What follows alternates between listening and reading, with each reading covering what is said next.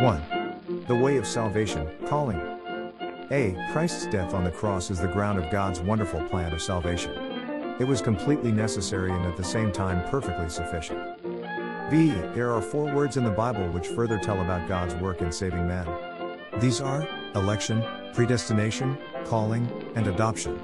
We will also think of two words which tell about man's part in God's plan of salvation repentance and faith. 2. What is calling? A. Those whom God predestined, them he also called. Roman 8:30. This is the gospel call, God's way of bringing sinner back to himself. To some the gospel seems foolish, to others who believe it shows plainly the love of God.